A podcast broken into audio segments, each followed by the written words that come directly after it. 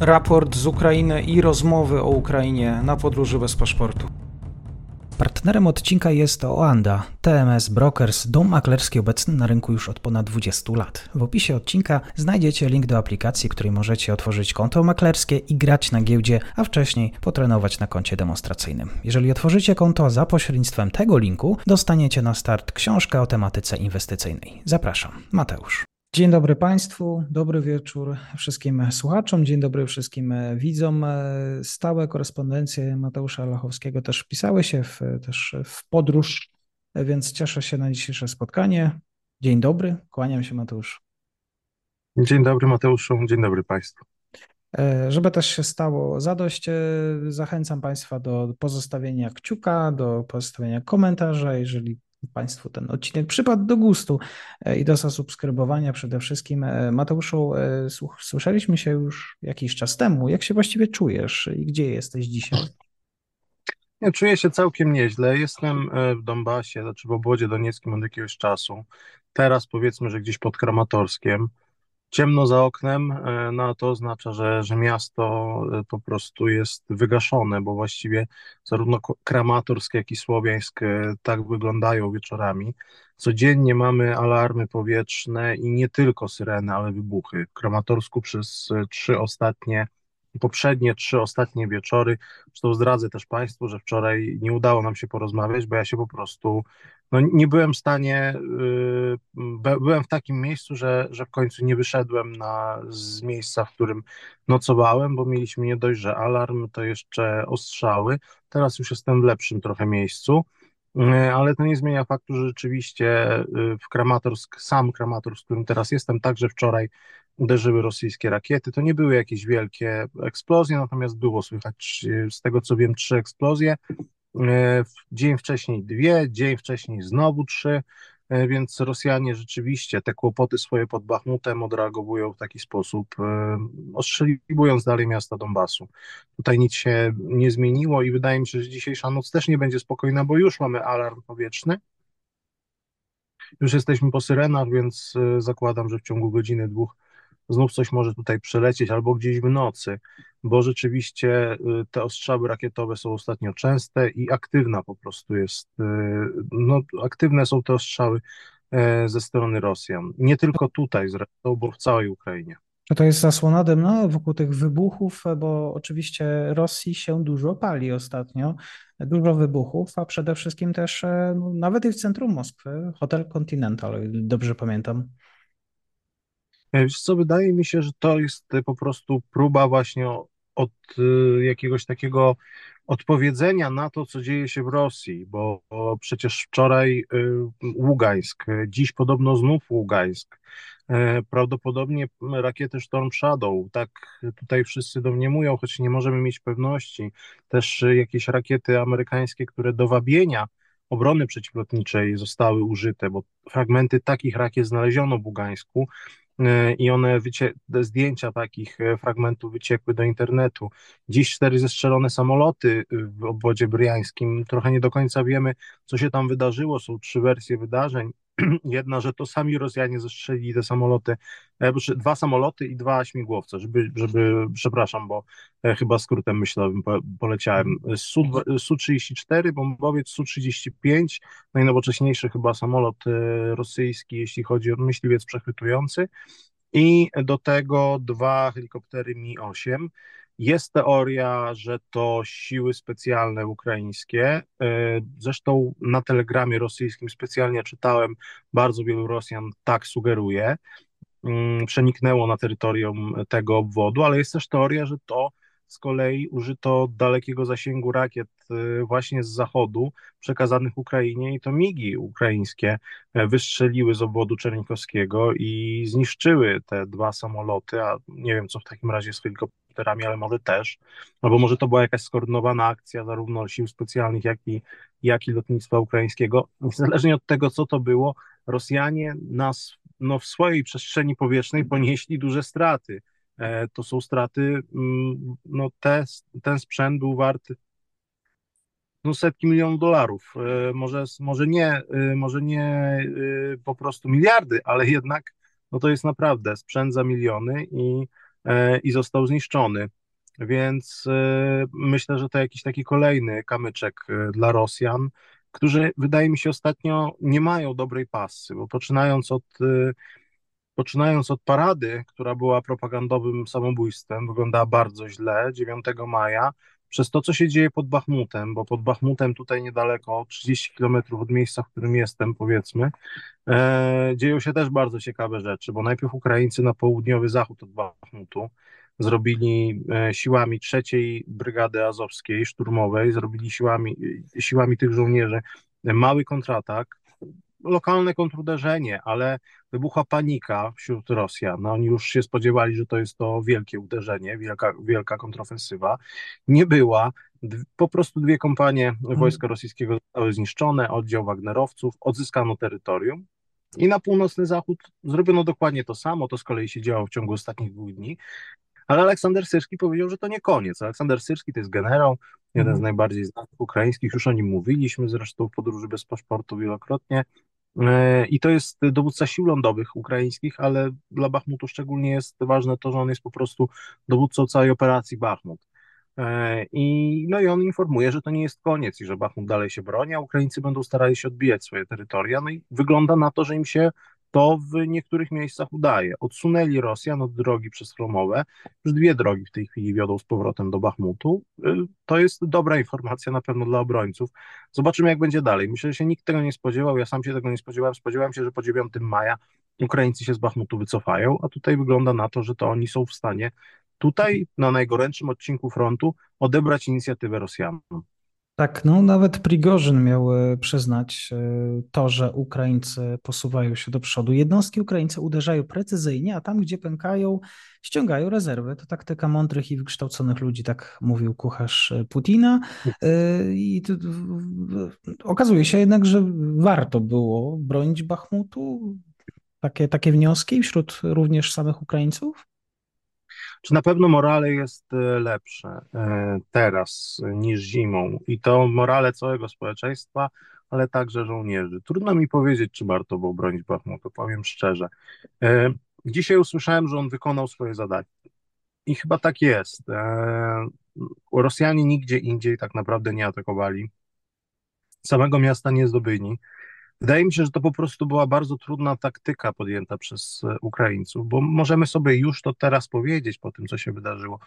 Po prostu dowództwo ukraińskie, myślę, że tutaj generał Syrski miał w tym największą, e, największą rolę, uznało, że za cenę krwi swoich żołnierzy, którzy będą w konkretnym miejscu bronili tych ruin, uda się powstrzymać rosyjskie ataki, zatrzymać Rosjan właśnie w tym konkretnym miejscu, i rzeczywiście zrobić coś w rodzaju takiego Verdun, e, Verdun tej wojny. No i tak się dokładnie wydarzyło. Udało się obronić dalej, ta część Bachmutu zachodnia, mała, nazywana Cytadelą, ale dalej się broni. E, I dalej Rosjanom nie udaje się zająć całego miasta. Tak jak powiedziałem, to było za cenę krwi wielu żołnierzy, e, za cenę dużych strat. To trzeba sobie też wprost powiedzieć. E, no ale to są trudne decyzje, których my sobie nie wyobrażamy. Ja jako cywil sobie nie wyobrażam podjąć taką decyzję, że no niestety wysyłam gdzieś tą brygadę i ta brygada w większości wiesz, że się wykrwawi, kiedy ją wysyłasz. Że chłopaki, żołnierze, których się widzi, oni zginą. No ale myślę, że dowództwo ukraińskie ma w głowie no po prostu szerszy plan, a tym szerszym planem jest obrona całej Ukrainy i wygranie tej wojny. No i nie ma e, zwycięstwa bez ofiar, więc taka decyzja została podjęta. Efekty widzimy teraz. E, Rosjanie nie mają inicjatywy, jest problem, żeby znaleźć miejsce, gdzie Rosjanie by atakowali na froncie skutecznie. Front stoi od miesięcy, czekamy wszyscy na ukraińską kontrofensywę. Mhm. No, gdyby ktoś to rok temu powiedział, myślę, że mm, Ukraińcy by to brali w ciemno rok temu. Mhm. Ja też obserwuję rosyjską infosferę i powiedzmy tak w ciągu ostatnich 48 godzin, to tak wspomniałeś o tej panice wśród Rosjan, oni właściwie widzieli ten, y, tę ukraińską ofensywę dosłownie wszędzie, na wszystkich kierunkach. Nawet kolumny pod, tak, w stronę tak. Białgorodu miały jechać. Tak, to było bardzo zabawne, bo rzeczywiście pojawiły się te informacje, o których właśnie mówi, że kolumny czołgów e, ukraińskich wyruszyły z Karkowa, już jadą zdobywać Bielgorod. To pokazuje też, że Jednak Rosjanie się boją Ukraińców. Oni się boją, że ta wojna się potoczy nie po ich myśli. To już, to już nie ma pewności siebie, to już nie ma takiego tej buty, która była wśród Rosjan wcześniej. Prigorzyn mówiący o tym, że to taktyka inteligentnych ludzi komplementujący Ukraińców. Proszę Państwa, przecież dopiero co to NATO walczyło, bo Ukraińcy byli tak słabi, że tutaj walczyli Polacy w Donbasie, NATO, to oni zadawali te straty Ukraińcom, e, Boże, Rosjanom, bo, bo przecież Ukraińcy nie byliby w stanie, Ukraińcy chochoły, to oni nie, to jest, nie jest możliwe. To było trochę takie podejście do Ukraińców jak e, hitlerowców, Niemców do nas w trakcie wojny, mm, że przecież Słowianie, Polacy to co oni mogą zrobić. Mm, a okazało się, że Ukraińcy mają swoją zawziętość, mają odwagę, mają zmotywowanych żołnierzy i, i to oni, tutaj nie ma żadnych Polaków. No jest dwóch moich kolegów medyków, dzisiaj się z nimi widziałem. E, wcześniej było dwóch innych, razem było czterech w pewnym momencie, plus ja i operator, to tyle wiem, jest jeszcze znajoma wolontariuszka, no może by się tam 10-20 osób znalazło w całym Donbasie, licząc dziennikarzy, wolontariuszy, e, medyków, kilku jeszcze żołnierzy walczących w Legionie Międzynarodowym, no ale to są liczby, no dziesiątki to jest e, po prostu maksymalnie, a na pewno nie setki. E, czy setka. Tutaj nie walczą Polacy, wbrew temu, co mówi rosyjska propaganda. To po prostu Ukraińcy bronią swojej ziemi. Hmm, e, Ukraińcy zastanawiają się sami w tej, obserwujesz takie ukraińskiej infosferze pytania o to, kiedy uderzenie, gdzie uderzenie, czy jest jakaś blokada informacyjna, jak to wygląda w praktyce? E, jest z jednej strony tak sporo spekulacji, ale te spekulacje są na takiej zasadzie, że już czekamy, aż to się wydarzy, ale uważajmy, nie mówmy za dużo, o tym nie trzeba mówić, nie wolno mówić. Pojawiło się jakieś takie, myślę, że po tej kontrofensywie pod Charkowem, która się udała, jest dość duża świadomość społeczna ogólnie w Ukrainie, że o pewnych rzeczach lepiej za dużo nie mówić. Te media też są takie raczej nastawione na to, co się dzieje, a nie na spekulacje, żeby za dużo też nie powiedzieć. E, to raczej media zachodnie, amerykańskie przede wszystkim, e, analizują z każdej strony to, jak ta kontrofensywa mogłaby wyglądać. Ukraińcy czekają, i no i też piszą o tym, czasami się pojawiają właśnie głosy, wydaje mi się, że to też jest trochę maskierówka, taka zasłona dymna, mm, że, że może ta kontrofensywa nie będzie takim sukcesem, nie będzie aż takich rezultatów jej, jak się spodziewamy. Mm, już teraz to się zaczęło od tej wypowiedzi prezydenta Zeńskiego. No, jeżeli sobie możemy pewne rzeczy powiedzieć, to moim zdaniem to jest robione specjalnie i to wcale nie chodzi o to, żeby społeczeństwo przygotować na to, że coś się może nie, uda, nie udać, to raczej jest y, po to, żeby Rosjan uspokoić, że jednak tej kontrofensywy może nie będzie. Wydaje mi się, że w tej chwili trwa pewnego rodzaju gra e, pozorów, gra wywiadów, e, która też ma wzajemnie, którą prowadzą oczywiście cały czas obie strony, ale ze strony Ukraińców, żeby Rosjan osłabić czujność Rosjan i także y, rozproszyć ich siły, mm, no bo wiemy, że Rosjanie się na jednym kierunku przede wszystkim przygotowali do obrony. I y, wydaje się po prostu, że Ukraińcy chcą bardzo, bardzo rozproszyć ich y, uwagę. I nie zdziwiłbym się, gdyby były kolejne takie uderzenia pod Bachmutem, innych różnych miejscach, zakończone sukcesem, tylko musimy sobie zdawać też sprawę z jednej rzeczy – to, co się wydarzyło pod Bachmutem teraz, na południe od Bachmutu, zostało zrobione siłami tylko i wyłącznie jednej brygady. To Azowcy z Brygady Szturmowej trzeciej zrobili uderzenie swoimi dwiema, dwoma batalionami szturmowymi, potem w to wjechały bataliony zmechanizowane. Na początku szli saperzy, to saperzy ponieśli niestety, ale ciężkie straty. Znaczy, żaden nie zginął, to mogę Państwu przekazać, ale kilku zostało bardzo ciężko rannych, e, no bo niestety, ale saper idzie przed całym natarciem, rozminowuje e, pozycje i to jest niezwykle niebezpieczna mm, praca i no, niezwykle też odpowiedzialna rola, ale niezwykle niebezpieczna praca. Jeden z tych żołnierzy niestety prawdopodobnie nie będzie chodził. Mm, no ale Azowcy to są raczej ludzie, którzy są e, no, bez lęku, tak bym to określił, takich znam. I oni tylko i wyłącznie siłami tej brygady zniszczyli dwie kompanie Rosjan i zniszczyli oddział Wagnerowców, przejęli jakieś różne fanty. Ja tutaj widziałem sztandar czerwony z Leninem, naprawdę przejęty od żołnierzy, ale także różne magazynki, z różnymi szlaczkami, to wagnerowskie, wagnerowcy właśnie tak sobie broń podobno oznaczają. No bardzo różne rzeczy, takie pamiątki po, po Rosjanach, które oni zazwyczaj przejmują. Oczywiście też jedzenie w puszkach i tego typu rzeczy, to co zawsze zdobywa się właśnie w takich atakach. Z kolei na mhm. północy, znaczy na północny zachód od Bachmutu, tam były elementy trzech brygad, ale to też wszystko były brygady, które już walczą tam. To było tak, że wydzielono konkretne komponenty brygad, które walczą w linii, w tym miejscu. Więc to nie było jakieś duże uderzenie na zasadzie, że przygotowano jedną brygadę do specjalnego przełamania, zrobiono pierwszy, drugi rzut, przełamano front, zaatakowano. Nie, to były właśnie lokalne kontruderzenia zrobione siłami brygad, które tam walczą, krwawią, bronią się od miesięcy, kilku, od stycznia niektóre, e, i one były w stanie e, no, odzyskać te pozycje, zadać Rosjanom straty. Co będzie, kiedy Ukraińcy użyją przygotowanych e, do przełamania swoich oddziałów i uderzą w konkretnych miejscach? No to zobaczymy. No, mogą Państwo sobie wyobrazić. Myślę, że efekty będą interesujące. Mhm. Y, Storm Shadow, czyli Wielka Brytania dostarczyła Ukrainie pociski manewrujące. Tak w tej infosferze pojawiły się już pewne informacje, że no, wykorzystała je w praktyce, biorąc pod uwagę to, co się dzieje również w Ługańsku. Tak, no Ługańsk wydawał się spokojnym miejscem dla Rosjan. A wiemy, że zakłady remontowe zostały zniszczone, podobno też jakiś magazyn z paliwem. E, dziś znowu podobno tam nastąpiło uderzenie. No, żadne, żadna właściwie chyba inna broń poza tymi bombami szybującymi e, GLM SDB, e, GLM SDB, one, tylko one mogą uderzać, ale one mają o wiele mniejszy ładunek. Więc wydaje mi się, że, że, to, że to mogło być to. No ale to, to jest wróżenie z fusów. Natomiast niezależnie od tego, czy w Ługańsku to były właśnie te mm, pociski, no to one rzeczywiście, no ja uważam, że po części mogą, zależnie od tego, ile ich jest, ile ich Ukraińcy dostali, ale one będą miały bardzo duży wpływ na to, jak będzie wyglądała ta wojna.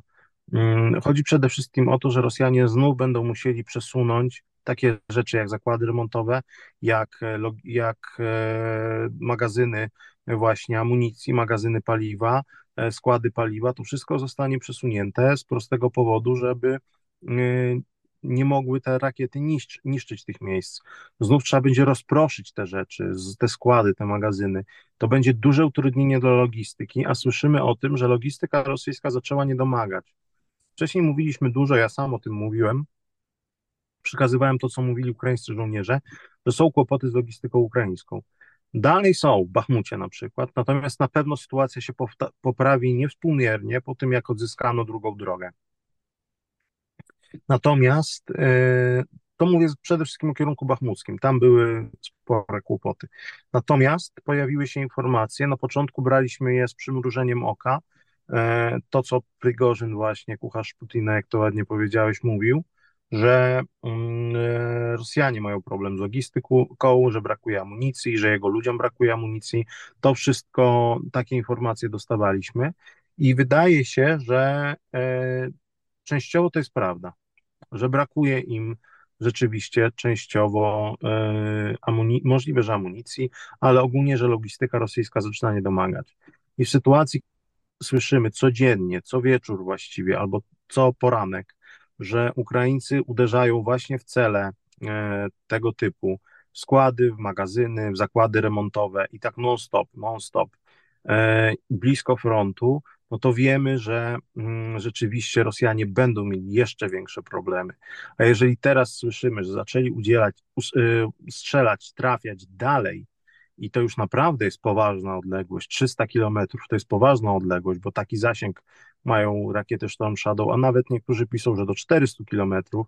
Ja nie jestem ekspertem, ale że między 250 a 400 kilometrów, głowica bojowa bardzo duża, kawał rakiety, y, domyślam się, że, że robi wielką, wielką eksplozję, bo też widziałem tutaj rosyjskie rakiety i eksplozje, które tutaj spadały, a to jest inna po prostu liga, to jest wystrzeliwana z samolotu rakieta, to domyślam się, że no to będzie postrach e, zarówno jakichś zakładów różnego typu, gdzie e, Rosjanie remontują sprzęt na szybko, który zjeżdża z frontu, jak i właśnie wszystkich magazynów i składów. I to naprawdę utrudni im wojnę.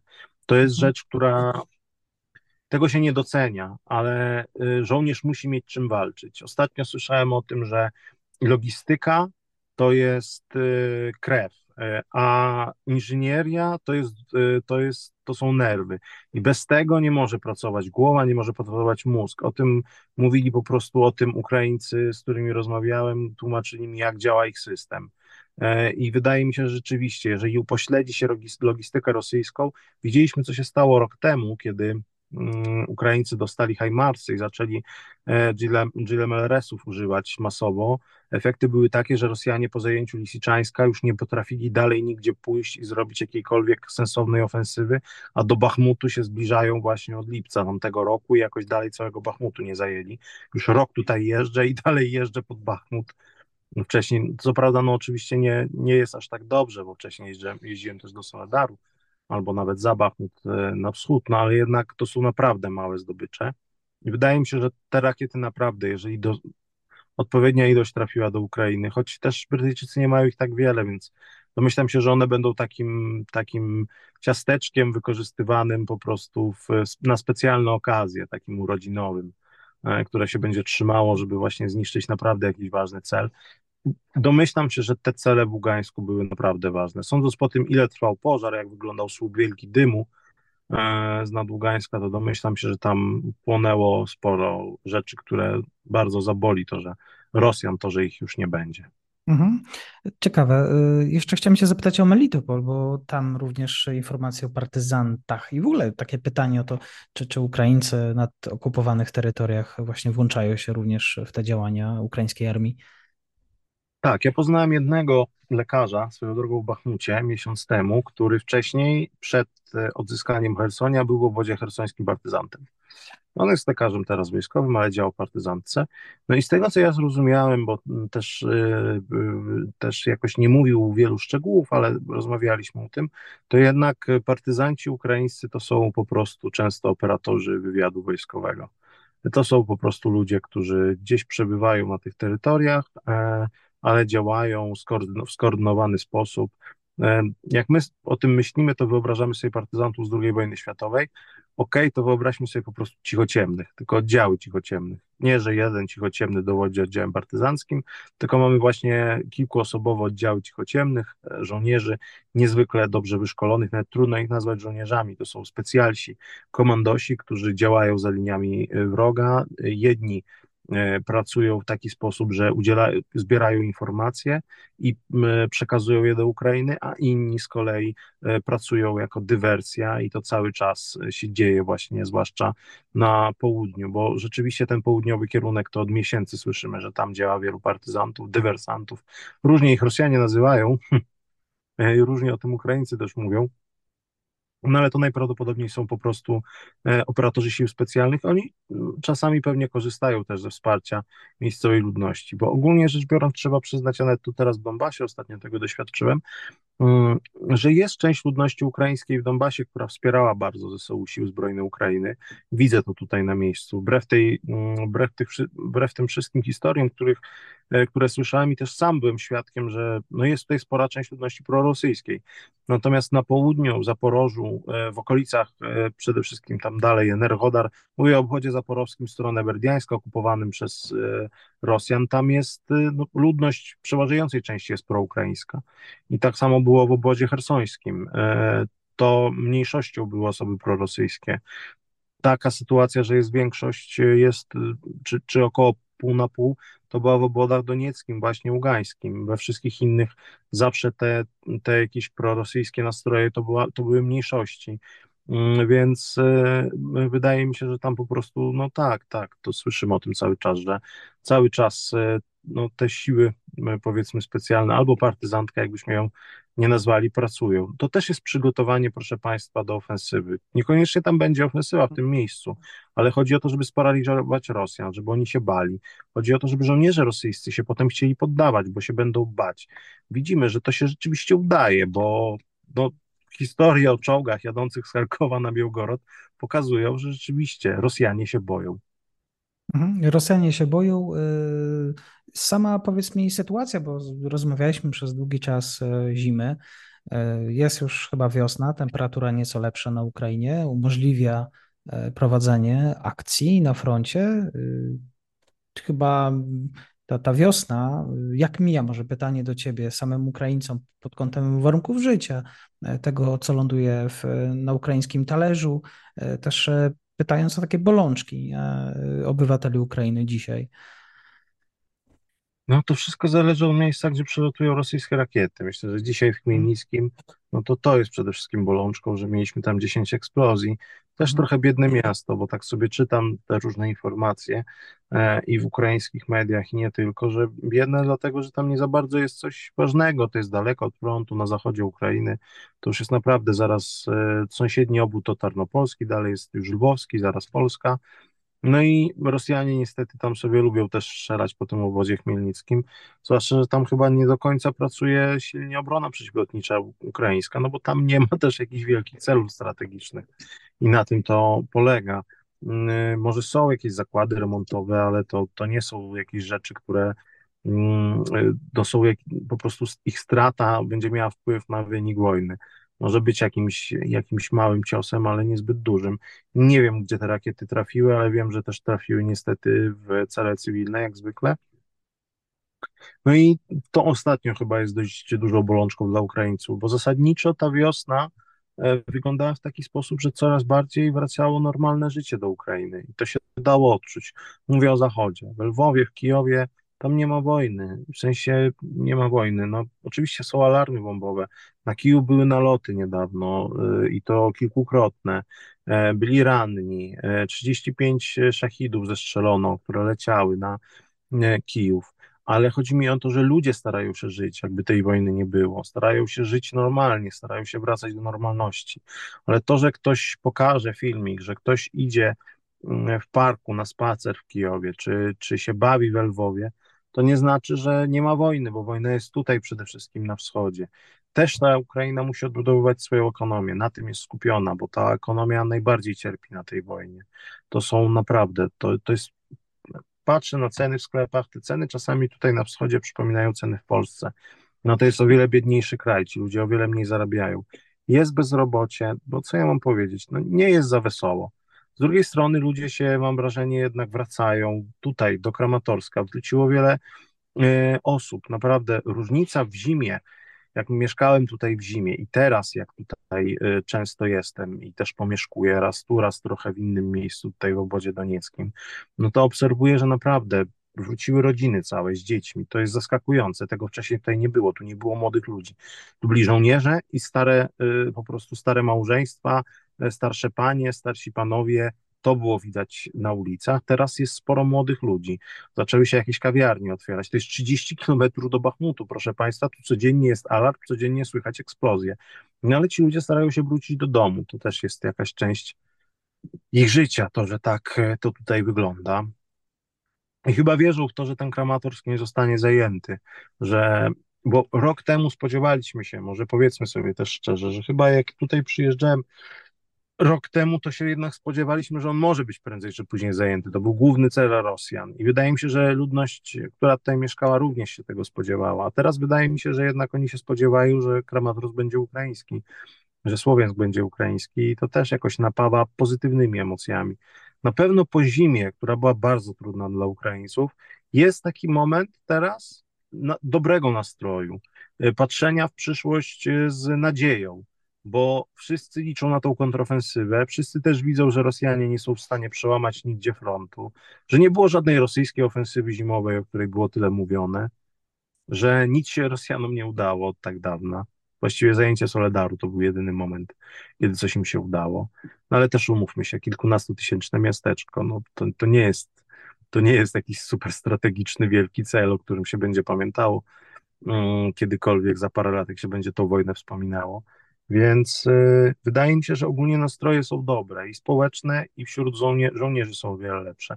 Jak ktoś mieszka w piwnicy w Bachmucie od miesiąca i giną mu koledzy, no to pewnie jest gorzej, zwłaszcza, że spada tam cały czas fosfor, bo Rosjanie właściwie codziennie albo co drugi dzień ostrzeliwują miasto amunicją fosforową, ale dzisiaj mi jeden kolega powiedział, że on to przespał, nawet nie wiedział, że fosforem ostrzelali. Akurat wtedy miał, no, wtedy miał mógł odpocząć i za drugim razem wybiegł, żeby nakręcić, ale już nie zdążył, bo chciał telefonem to nagrać. No Więc to, y, to, to, nagranie było przerażające. E, w ogóle też zdjęcia dzisiaj e, ukraińskie media opublikowały, o ile dobrze pamiętam, Kijów Independent e, z Bachmutu. Ta, ta mgła, która nie jest tak naprawdę tak. mgłą, tylko, tylko spalenizną jakąś. Tak. Tak. Właśnie montuję, właśnie montuję reportaż. Teraz właśnie siedzimy i montujemy z operatorem i montażystą Maćkiem, pozdrawiam go, E, reportaż. I właśnie z Bachmutu, z tego mojego pobytu tam wtedy jeszcze dostaliśmy zdjęcia od żołnierzy, którzy tam też pracują na dronach. I właśnie te obrazki z drona są, no, robią potężne wrażenie, bo to jest miasto ruin. Ja już to wcześniej widziałem z nimi, ale też to chcę bardzo zawrzeć, bo to chyba coś oddaje. No straszne to jest, ale z drugiej strony jest ta perspektywa żołnierza, który jest w tym schronie przygotowanym w piwnicy i dla niego E, ten fosfor przerażający, bo on jest straszny i on robi straszne spustoszenie. Jeżeli no, na przykład spadnie na skórę, to jest coś, co, co, coś okropnego. Natomiast y, no i też zatrucia są po tym fosforze, wiele, wiele rzeczy. To jest naprawdę e, rzecz, która jest zakazana przez konwencję nie bez powodu. Mm, natomiast no, jak się Ukraińcy dobrze przygotują i oni sobie też zdają sprawę z tego, że Rosjanie używają tego fosforu, to tak naprawdę nic ich z tych piwnic nie wykurzy. No, chyba, że takie ataki naprawdę szturmy e, na konkretne miejsca. Pewnie ten Bachmut kiedyś padnie, no ale właśnie Mateuszu, my już o tym, ja o tym mówię, kurczę, za każdym razem, jak rozmawiamy i jakoś nie pada. Tak. No i stale postępy w każdym razie w Bachmucie. Tak. Biorąc tak. pod uwagę, Prigorzyn opublikował taką mapę, w której właściwie ośmiesza trochę rosyjskie, rosyjski sztab. Mówi, tak jak wspomniałem wcześniej, o ukraińskich żołnierzach w samych superlatywach i pokazuje mapę. Ktoś nawet wyciął fragmenty mapy Prigozina przedstawiające front Sołdary Bachmut. Tam rzeczywiście postępy powolne, ale znaczy powolne, no, sukcesywne e, strony ukraińskiej i o tym Bachmucie cały czas rozmawiamy. A jeszcze dzisiaj na zakończenie cię zapytam, e, Załęski u papieża Franciszka, wizyta potrzebna, ale też niebawem Niemcy. To chyba też ważny kierunek, biorąc pod uwagę tę ostatnią pomoc, e, ogłoszoną pomoc, pakiet pomocy. Myślę, że na pewno. Znaczy, Mam nadzieję, że ta wizyta u papieża Franciszka przyniesie pozytywne rezultaty i że papież też zrozumie, że jaka to jest wojna. Bo papież niestety, ale powiela bardzo często propagandę rosyjską, co dla mnie też jako osoby wierzącej jest bardzo trudne do przyjęcia. E, nie ja jestem od tego, że papieża oceniać, no ale jak widać, dogmat o nieomylności papieża nie zawsze obowiązuje w rzeczywistości. Natomiast jeśli chodzi o, o, o Niemcy, ale powiedz, bo nie chcę. Nie, nie, chciałem tylko powiedzieć, właśnie tak pomyślałem sobie, że tam wiem, że Załęski akurat zależało mu na tym, e, żeby no, nie zrównywać e, ofiar tak. z agresorem przede wszystkim. To jest ten, ten największy zarzut tak, do papieża. No właśnie o to chodzi, prawda? No bo ilu Rosjan zginęło w trakcie tej wojny cywilów? Hmm. A ilu Ukraińców? To jest, to jest cały ten problem, że jednak na Ukrainie giną, ale żołnierze którzy często chcą tutaj przychodzić, albo skazańcy, albo, albo różnego rodzaju też przecież kadyrowcy, wagnerowcy, zbrodnialcy, no różne osoby giną. Też nie umniejszam tych strat rosyjskich, no bo to po prostu są setki tysięcy żołnierzy, umówmy się, już teraz to są setki. E, tak się o tym mówi. To było 100, to było 100 tysięcy jakiś czas temu e, i to tak już każdy liczył że to jest 100 e, tysięcy, a mm, już naprawdę myślę, że po tych bojach o Bachmut, wcześniej Soledar, to już, to już urosło do, no Ukraińcy podają swoją liczbę, prawda, jakby, e, która w ogóle zakłada mm, grubo, grubo, mm, a jeszcze przecież osoby ranne, zaginione, natomiast no y, prawda też jest na pewno taka, że, że te straty są olbrzymie po stronie rosyjskiej i no ale no, na to się Rosjanie chyba zdecydowali, pchając się tutaj na Ukrainę. No, musieli, jakby pewnie na to się nie decydowali, ale, ale po prostu no, to jest efekt tego, że napadasz na kraj, e, kraj, który jest no, po prostu suwerennym, samodzielnym krajem.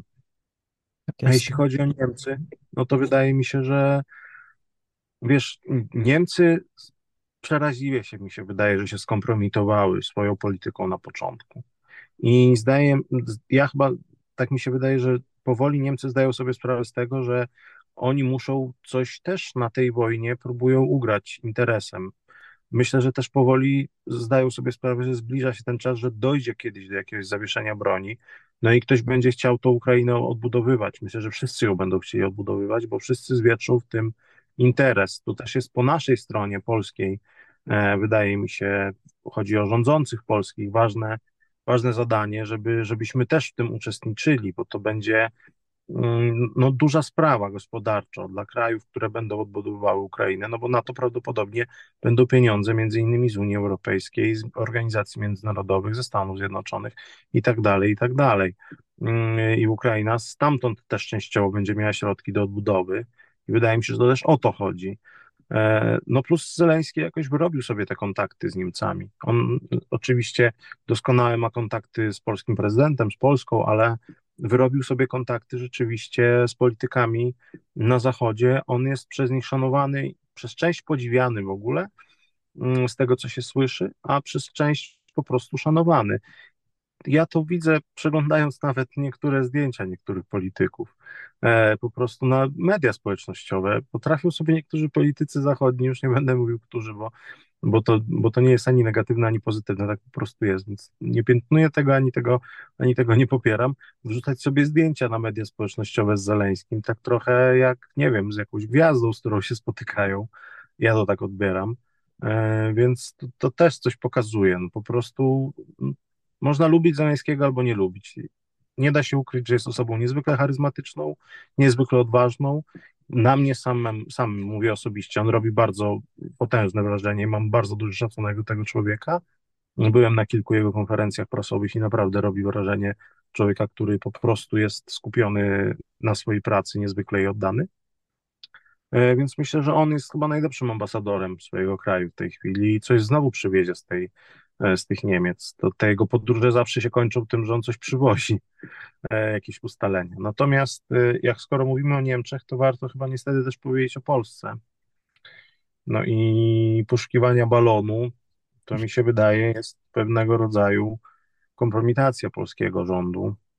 Nie tylko polskiego rządu, ale, ale ogólnie po prostu to, co się wydarzyło w ostatnich dniach, jest dla mnie szokujące. To muszę Państwu powiedzieć, Tobie też, Mateuszu że jestem w szoku. To znaczy, wydawało mi się, że ta sytuacja tutaj w Ukrainie, którą ja obserwuję na miejscu, na większości z naszego społeczeństwa zrobiła na tyle wrażenie, to zagrożenie, które tutaj jest stale obecne, e, przecież po drodze był też przewodów, że politycy zdawali sobie sprawę z tego, zaczęli sobie zdawać sprawę z tego, że no to już nie jest y, po prostu miękka gra, tak mówię kolokwialnie, tylko to jest sytuacja, w której no, trzeba się zdobyć na bycie mężem stanu, albo jak się nie umie być mężem stanu, to chociaż zdobyć się na to, żeby być odpowiedzialnym człowiekiem i no, pewne rzeczy traktować poważnie, informować społeczeństwo o pewnych sprawach, e, transparentnie prowadzić politykę, e, zakończyć na jakiś czas przynajmniej te największe spory polityczne, tylko starać się jednak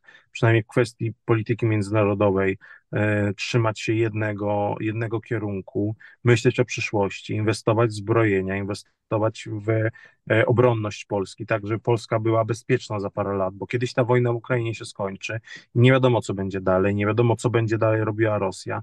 Mamy jednego e, agresora teraz w Europie, jednego możliwego przeciwnika, no i nie może być tak, że w takiej sytuacji polityk obarcza odpowiedzialnością za coś, co dobra, powiedzmy sobie szczerze, coś, o czym miał wiedzę, bo już wiemy praktycznie na pewno, ja już nie będę mówił o swoich źródłach, ale, ale najprawdopodobniej miał wiedzę, tak określę delikatnie, żeby nie powiedzieć prost, e, i ukrył tą wiedzę specjalnie i obarcza za to winą e, polskiego generała. No, wydaje mi się, że to jest coś nie do pojęcia, w sytuacji, kiedy mamy konflikt za naszymi granicami, żeby doprowadzać do, tego, tak, do czegoś takiego, żeby szkalować polską armię, żeby dzielić polską armię e, razem z polską polityką, gdzieś po prostu obrzucać się winą, nie wziąć odpowiedzialności cywilnej za coś. Tego się nie dało gorzej rozegrać medialnie. Tego się naprawdę nie dało gorzej rozegrać. Tej sytuacji z rakietą i, yy, a teraz jeszcze balon. Tak jest. Może zakończymy tym faktem, że jednak prezydent Andrzej Duda pojawił się e, dzisiaj, o ile dobrze pamiętam, e, na poligonie. Na poligonie e, zdjęcie, centralny poligon w Ustce, właśnie w, w towarzystwie generała, między innymi Rajmunda. Więc, więc jakby daje to nadzieję może na to, że przynajmniej w tym konflikcie wewnętrznym, nazwijmy to, E, przynajmniej prezydent e, jako zwierzchnik tak. sił zbrojnych zachowa twarz. Tak. tak, tak, tak. Nie, no myślę, że zdecydowanie też się pojawiło zdjęcie na, e, na mediach społecznościowych kancelarii prezydenta. Prezydent Andrzej Duda był na tym zdjęciu z generałem Piotrowskim, też z generałem Andrzejczakiem, szefem sztabu generalnego i tutaj też nie doszło do żadnej dymisji, więc to, to akurat mnie jakoś bardzo cieszy i, i bardzo jakby tutaj szanuję taką decyzję, że, że, że politycznie tutaj nie podjął jakichś jakich e, kroków e, po prostu w związku z solidarnością partyjną, tylko pomyślał, tylko myślał w tym wypadku o, no po prostu o dobrze Polski, no, o, o racji stanu. Tego się nie da inaczej określić. Jestem ciekaw Państwa słuchaczy, co Państwo sądzą o tym, co się działo właściwie pod Bydgoszczą? Zapraszam też do materiału, który dzisiaj opublikowałem z doktorem Mateuszem Piątkowskim, e, właśnie, ale z kwestii prawnych. I tutaj może zakończę też słowami doktora, który powiedział, że no, biorąc pod uwagę stan naszych relacji z Rosją, mieliśmy bardzo dużo szczęścia, bo E, to wtedy było już w jakiś sposób stadium napaści zbrojnej i trochę, trochę fakt, że dopiero ta sprawa e, wyszła kilka miesięcy po, no, sprawił, że nie musieliśmy podejmować trudnych decyzji, może o tak. Więc e, biorąc pod uwagę też polską naturę podejmowania decyzji i taką no, brak zastanowienia nad pewnymi kwestiami. Mateusz Lachowski, kłania się, bardzo dziękuję. Dziękuję bardzo, dziękuję Mateuszu, dziękuję Państwu.